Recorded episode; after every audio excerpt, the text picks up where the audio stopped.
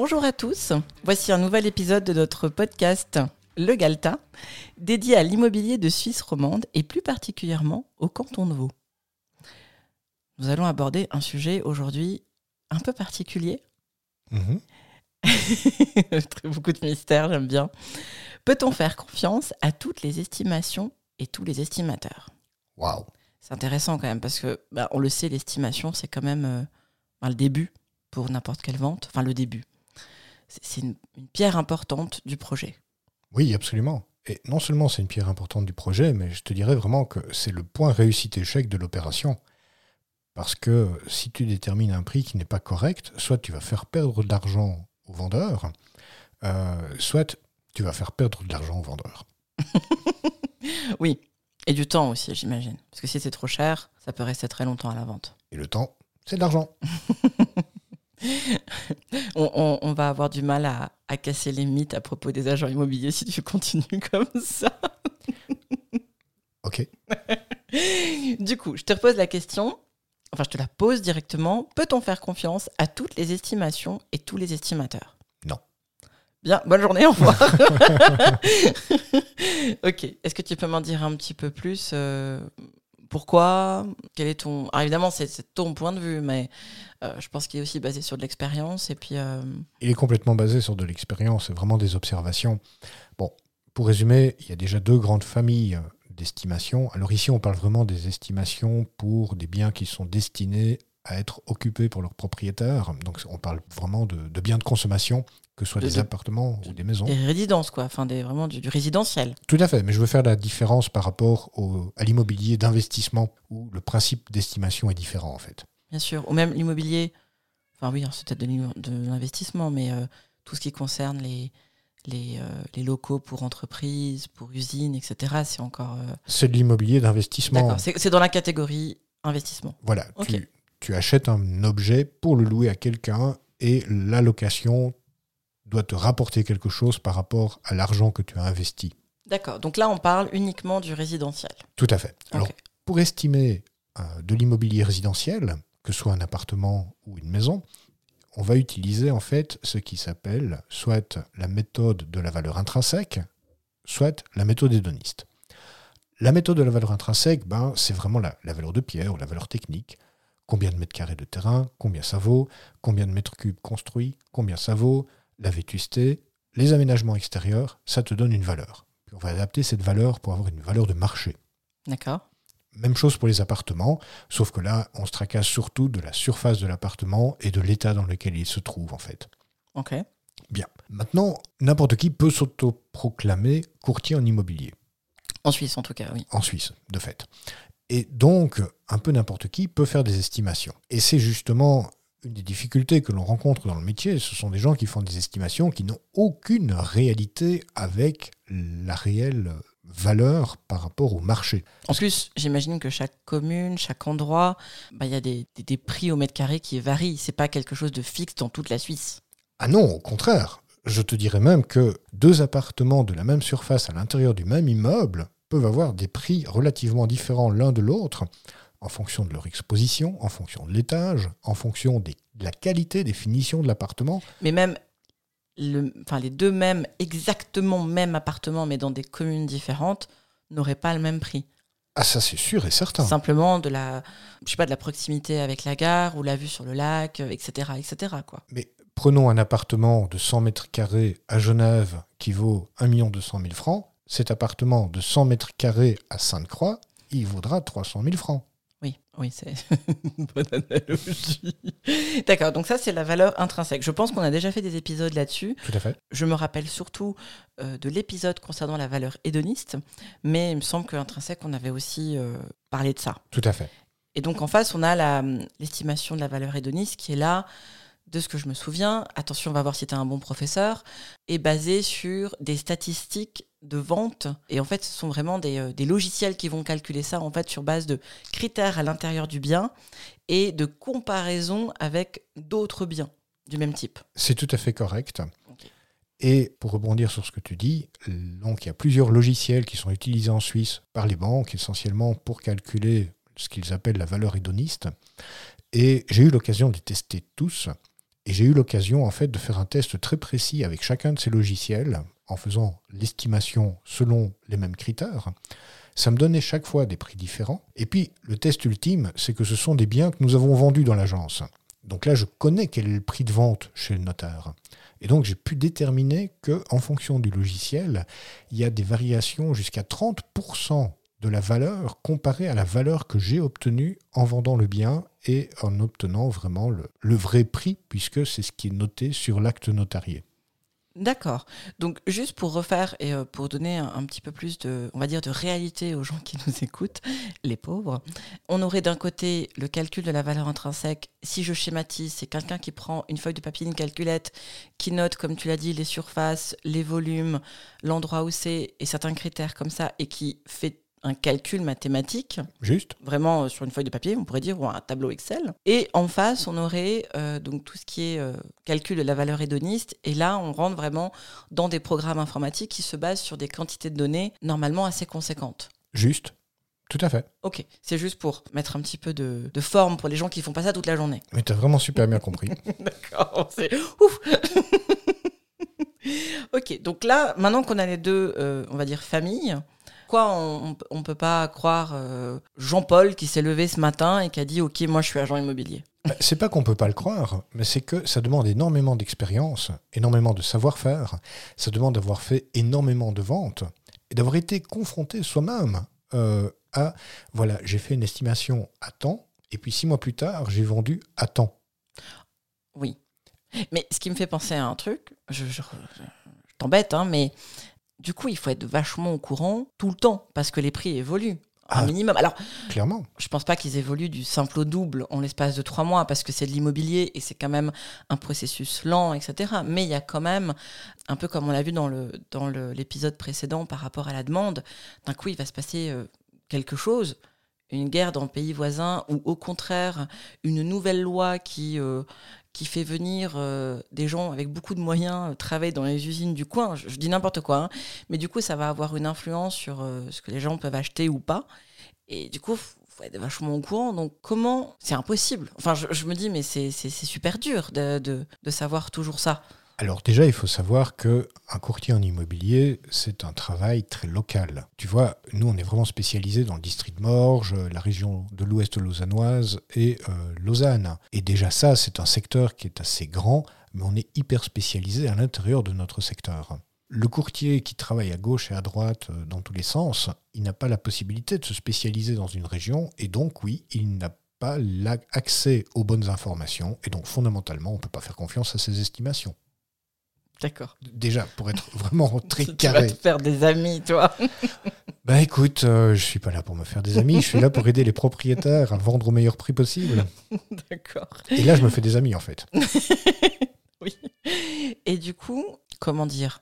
Après, j'imagine que la meilleure solution, en fait, c'est de combiner plusieurs choses. Parce que, euh, de ce que j'ai compris, on ne peut pas vraiment se baser sur une méthode et ne faire que celle-ci et euh, cloisonner les choses tu as tout à fait raison. Il faut, un, faire preuve de jugeote, deux, avoir de l'expérience, trois, avoir beaucoup de méthodes, et quatre, recouper plusieurs informations, plusieurs sources d'informations et plusieurs méthodes pour vraiment trouver quelle est la bonne combinaison et le bon prix de marché. Oui, c'est pas juste on prend le prix que le propriétaire actuel a payé il y a 11 ans et on rajoute 200 000 francs. Non, c'est pas comme ça. C'est pas possible. Parce qu'en fait, euh, même ça arrive malheureusement, mais des personnes peuvent acheter à un certain prix à une époque et en fait, le bien se dévalue un petit peu pour une raison X ou Y. Ça reste possible. Ça reste possible, absolument. Euh, bah, ça dépend comment est-ce que le bien est utilisé, comment est-ce qu'il est entretenu. Euh, je, connais des cas absolument malheureux de maisons qui ont été laissées vides en hiver et dont le chauffage n'a pas été mis en position hors gel. Donc le chauffage avait été arrêté les canalisations ont explosé à cause euh, du gel, ben, cette maison, elle a énormément perdu de valeur. Oui, forcément, ça demande beaucoup de travaux pour euh, la remettre en état de fonctionnement, en fait, en état habitable. Tout à fait. Parce qu'il y a non seulement le fait que le chauffage ne fonctionne plus, qu'il doit être remplacé, que les canalisations ont pété à cause du gel, mais en plus, il y a les dégâts qui sont dus aux écoulements d'eau à l'intérieur de la maison à cause de, ce gel. Tout un programme. Ah, je te dis pas. ok, bon, pas joyeux, mais bon, oui, effectivement, ça arrive. Du coup, comment dire Donc là, on a vu un petit peu euh, forcément, en comprenant comment on fait une estimation professionnelle, on comprend aussi mieux qu'est-ce qui n'en est pas, évidemment. Oui, tout à fait. Mais du coup, euh, est-ce que toi, tu as des derniers conseils ou est-ce que tu voudrais attirer l'attention de nos, nos, auditeurs sur un point particulier par rapport à ça? J'explique parfois aux propriétaires avec qui je suis en relation que 2 plus 2 doit être, doit être égal à 4. Alors, ça paraît vraiment hyper trivial. D'ailleurs, maintenant, je dis 2 plus 2 plus 2 doit être égal à 6 et pas 12. C'est un peu plus parlant et un peu moins euh, simplissime. Mais une estimation doit pouvoir être expliquée. C'est quelque chose d'explicable. La valeur de quelque chose doit pouvoir être composée de différents facteurs qui s'additionnent et qui forment un chiffre cohérent. Si l'estimateur est incapable d'expliquer comment est-ce qu'il est arrivé à un tel chiffre, ben déjà, son explication n'existe pas, donc je ne sais pas d'où ce chiffre sort, et lui non plus en fait. Je le classerai déjà. Et les acheteurs aussi vont se dire, mais euh, pourquoi 1 500 000 et pas 1 million 6 ou 1 million 3 Tout à fait. Et il faut vraiment pas prendre les acheteurs pour, euh, pour des cons. Et en fait, ils ne le sont pas.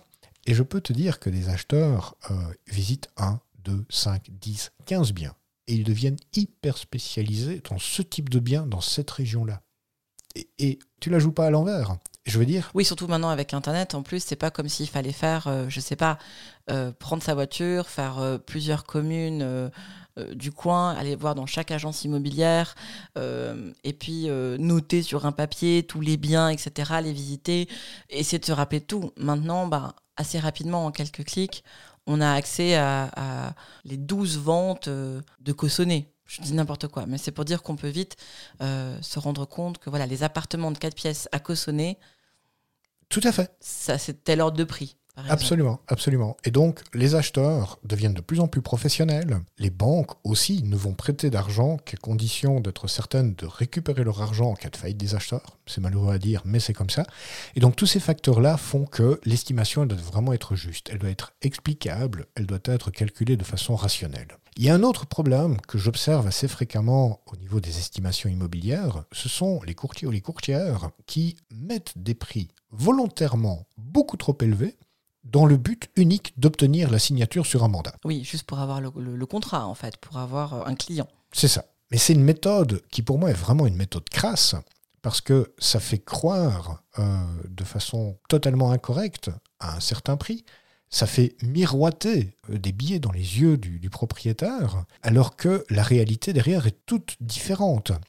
Oui, puis simplement, même sans faire miroiter, si euh, le propriétaire justement a des projets ou quoi, et qui sait qu'il doit vendre pour pouvoir racheter ou partir à l'étranger ou quoi, il va baser son propre projet sur un résultat qui est faux. Exact. Et, et là, c'est même, je trouve, encore plus vicieux que juste quelqu'un qui veut de l'argent, alors que la plupart du temps, je pense que c'est plus qu'on a un autre projet et qu'on veut euh, aller ailleurs, etc. Mais on peut pas le faire de la même manière avec 300 000 francs de bénéfices ou euh, 700 000 francs de bénéfices. C'est pas la même, euh, Tout à fait. c'est pas la même sauce, on va dire. Tout à fait. Et ce qui va se passer avec un bien qui est estimé bien au-dessus de sa valeur de marché, qui va être présenté comme ça au marché, c'est que les gens vont s'en méfier. Les acquéreurs, ils vont tout de suite voir que ça joue pas. Il y a quelque chose qui est totalement incohérent par rapport au prix qui est affiché.